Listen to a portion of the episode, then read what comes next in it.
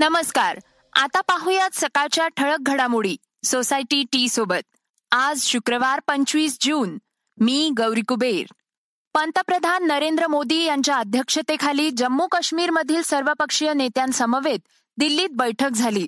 त्याविषयीची माहिती आपण आजच्या पॉडकास्टमधून जाणून घेणार आहोत. याशिवाय चर्चेतील बातमी म्हणून युगांडात जो नरबळी विरोधी कायदा तयार झालाय त्यात महाराष्ट्रातल्या अनिस अर्थात अंधश्रद्धा निर्मूलन समितीचा मोठा वाटा आहे. तो संबंध आपण सविस्तर जाणून घेणार आहोत. सुरुवात करूया आजच्या पॉडकास्टला. रिलायन्स जिओनं गुगल सोबत पार्टनरशिपमध्ये तयार केलेला नवा smartphone Jio phone next launch करण्यात आलाय. येणाऱ्या काळात हा स्मार्टफोन महत्त्वाचा ठरणार आहे.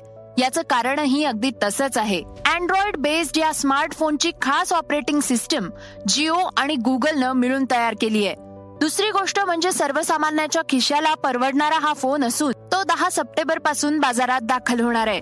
जिओच्या या खास स्मार्टफोनच्या किमतीबाबत अद्याप खुलासा करण्यात आलेला नाही. मात्र सर्वसामान्यांना परवडेल अशी या फोनची किंमत असेल असं मुकेश अंबानी यांनी म्हटलंय. जिओचा आतापर्यंतचा प्रवास पाहता पाच हजारांच्या किफायतशीर किमतीमध्येही हा फोन उपलब्ध होणार आहे. जिओ गुगलचा हा फोन गेम चेंजर ठरेल असं सांगितलं जात आहे भारताला टू जी मुक्त करून फाईव्ह जी युक्त करण्याचा आपला प्रयत्न असल्याचं अंबानी यांनी या बैठकी दरम्यान सांगितलंय. गेल्या वर्षी लॉकडाऊनच्या काळात गुगल आणि जिओ मध्ये सहकार्य करार झाला होता ज्याची बरीच चर्चाही झाली होती. या नव्या स्मार्टफोनमध्ये जिओ गुगलचे फीचर्स आणि ऍप्स असतील. या फोनमध्ये अँड्रॉइड बेस्ड विशेष ऑपरेटिंग सिस्टम असणार आहे. या स्मार्टफोनच्या बॅक पॅनलवर फिंगरप्रिंट सेन्सर देण्यात आलाय. या स्मार्टफोनमध्ये फाईव्ह जी सुविधा असून यासाठी जिओ गुगलच्या क्लाउडचा वापर होणार आहे. पंतप्रधान नरेंद्र मोदी यांच्या अध्यक्षतेखाली जम्मू काश्मीरच्या सर्वपक्षीय नेत्यांसमवेत दिल्लीत बैठक झाली आहे. त्याविषयीची बातमी पाहूयात. पाच ऑगस्ट दोन हजार एकोणीस रोजी मोदी सरकारनं जम्मू काश्मीरचा विशेष दर्जा रद्द केला. त्यावेळी मेहबूबा मुफ्ती आणि फारुख अब्दुल्ला यांच्यासारख्या नेत्यांना अनेक महिन्यांपर्यंत नजरकैदेत ठेवण्यात आलं. आता जवळपास दोन वर्षांनंतर मोदी सरकारनं याच नेत्यांशी चर्चा करण्यासाठी बैठक बोलावली होती. नरेंद्र मोदी आणि काश्मीरी नेत्यांमधील बैठकीत नेमकं काय झालं? या बैठकीनंतर काँग्रेस नेते गुलाम नबी आझाद यांनी माध्यमांना सांगितलं की या बैठकीत आम्ही पाच मागण्या मांडल्या. यात जम्मू काश्मीरला लवकरात लवकर राज्याचा दर्जा देणं पुन्हा लोकशाहीची स्थापना करणं विधानसभा निवडणुकीचं आयोजन जम्मू काश्मीरमध्ये काश्मीरी पंडितांचं पुनर्वसन सर्व राजकीय कैद्यांची सुटका आणि नागरिकत्व नियम या मागण्या आहेत. आझाद पुढे म्हणाले सर्व नेत्यांनी जम्मू काश्मीरला पूर्ण राज्याचा दर्जा देण्याची मागणी केली आहे. त्यावर गृहमंत्र्यांनी राज्याचा दर्जा देण्याचं वचन सरकार पूर्ण करेल असं सांगितलंय. बैठकीत सरकारनं आर्थिक विकासाबाबत चर्चा केली. यावेळी कलम तीनशे सत्तर वर काही जणांनी तक्रार नोंदवली. पण हे प्रकरण न्यायालयात प्रलंबित असल्यानं त्यावर चर्चा झाली नाही. असं बैठकीनंतर माजी उपमुख्यमंत्री मुझफ्फर बेग यांनी सांगितलंय. गुलाम नबी आझाद यांनी आधी राज्याचा दर्जा देऊन नंतर निवडणुका व्हाव्या असं म्हटलंय. पण त्यावर पंतप्रधान काहीच बोलले नाही असं ओमर अब्दुल्ला यांनी सांगितलंय. या बैठकीतून जम्मू आणि काश्मीरच्या नागरिकांसाठी काहीतरी चांगलं समोर येईल याबाबत आम्ही सकारात्मक आहोत असं पीपल्स कॉन्फरन्सचे नेते सज्जाद लोन यांनी सांगितलंय. एक प्रेमानं भरलेला कप त्या जुन्या फोटो अल्बमसाठी ज्याची आज सहजच आठवण झाली ज्याच्या जीर्ण पानांमधून पुन्हा निघून आलेत जुन्या पुराण्या आठवणींचे घोट जे घेतले की एक आनंद होतो. वाटतं की आठवणींमधूनच तर भेटीगाठी पुन्हा जिवंत होतात. मग आजच का नाही? पूर्ण करूया त्या जुन्या फोटो अल्बमचा कप सोसायटी चहा एक कप प्रेमाचा.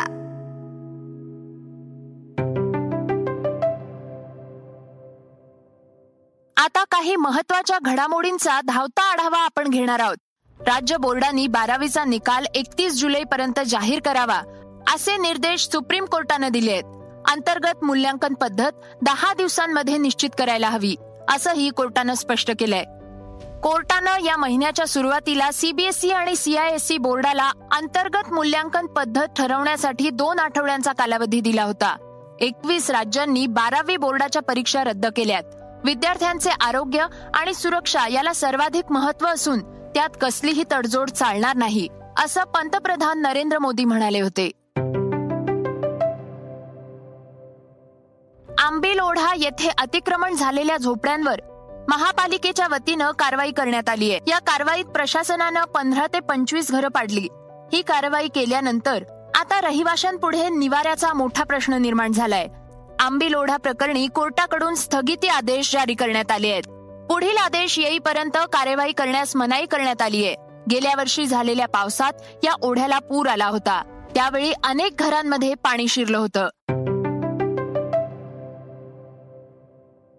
ट्विटर इंडियाचे एमडी मनीष माहेश्वरी यांना कर्नाटक हायकोर्टानं तात्पुरता दिलासा दिलाय. गाझियाबाद पोलीस माहेश्वरी यांच्याशी सक्तीनं वागू शकत नाही असं हायकोर्टानं म्हटलंय.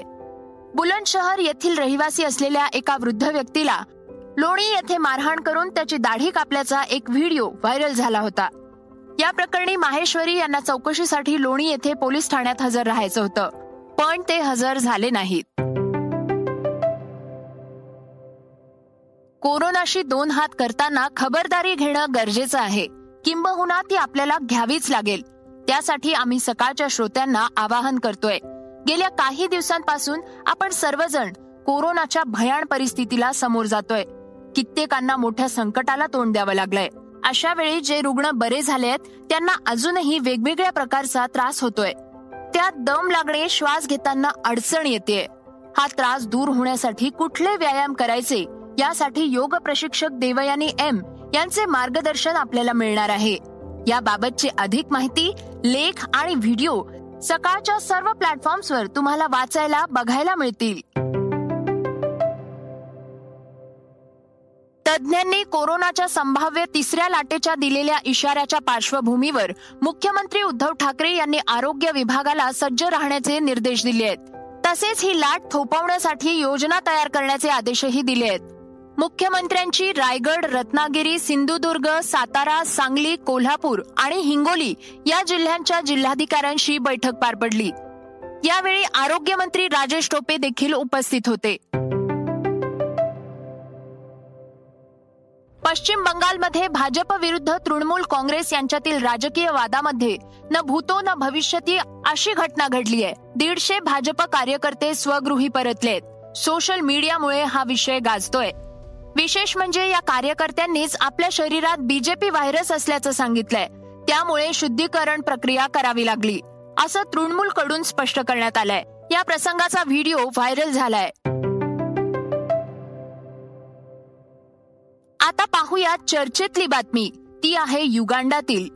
अंधश्रद्धेपोटी नरबळी देण्याच्या अमानवी प्रकाराला कायदेशीररित्या आळा घालण्याचा प्रयत्न भारतात सर्वात आधी महाराष्ट्रात झाला.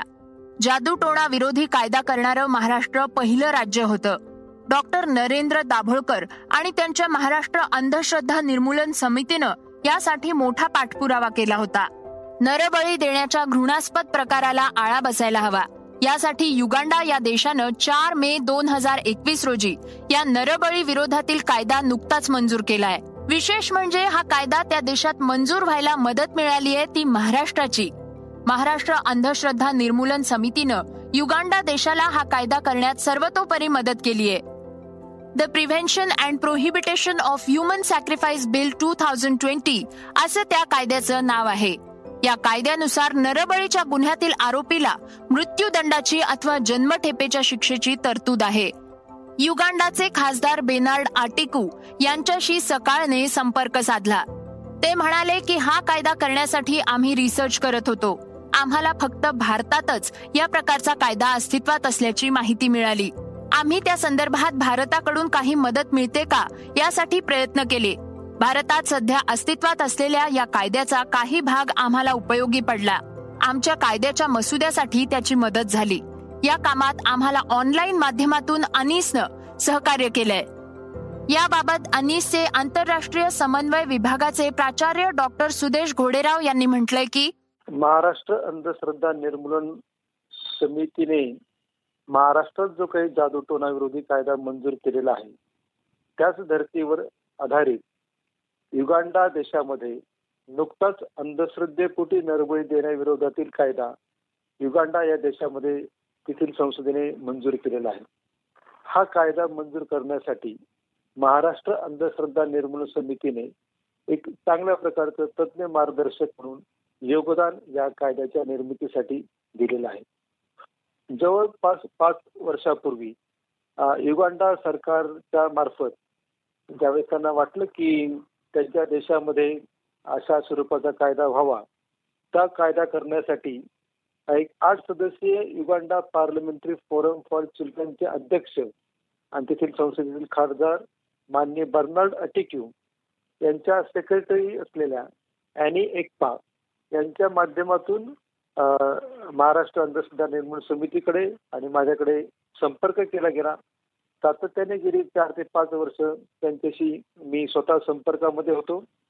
आणि संपूर्ण जगामध्ये अंधश्रद्धेपोटी नरबळी देणाऱ्यांच्या प्रथेविरोधात कोणते कायदे आहेत याचा अभ्यास या फोरमने केला असता त्यांच्या निदर्शनास आले की फक्त भारतातील महाराष्ट्रात अशा प्रकारचा कायदा अस्तित्वात आहे हे होतं सकाळचं पॉडकास्ट उद्या पुन्हा भेटूयात. धन्यवाद. वाचा बघा आणि आता ऐका आणखी बातम्या. ई सकाळ डॉट कॉम वर. तुम्ही हा पॉडकास्ट ई सकाळच्या वेबसाईट आणि ऍप वर सुद्धा ऐकू शकता. विसरू नका या पॉडकास्टला आपल्या आवडीच्या पॉडकास्ट ऍप वर सबस्क्राईब किंवा फॉलो करायला.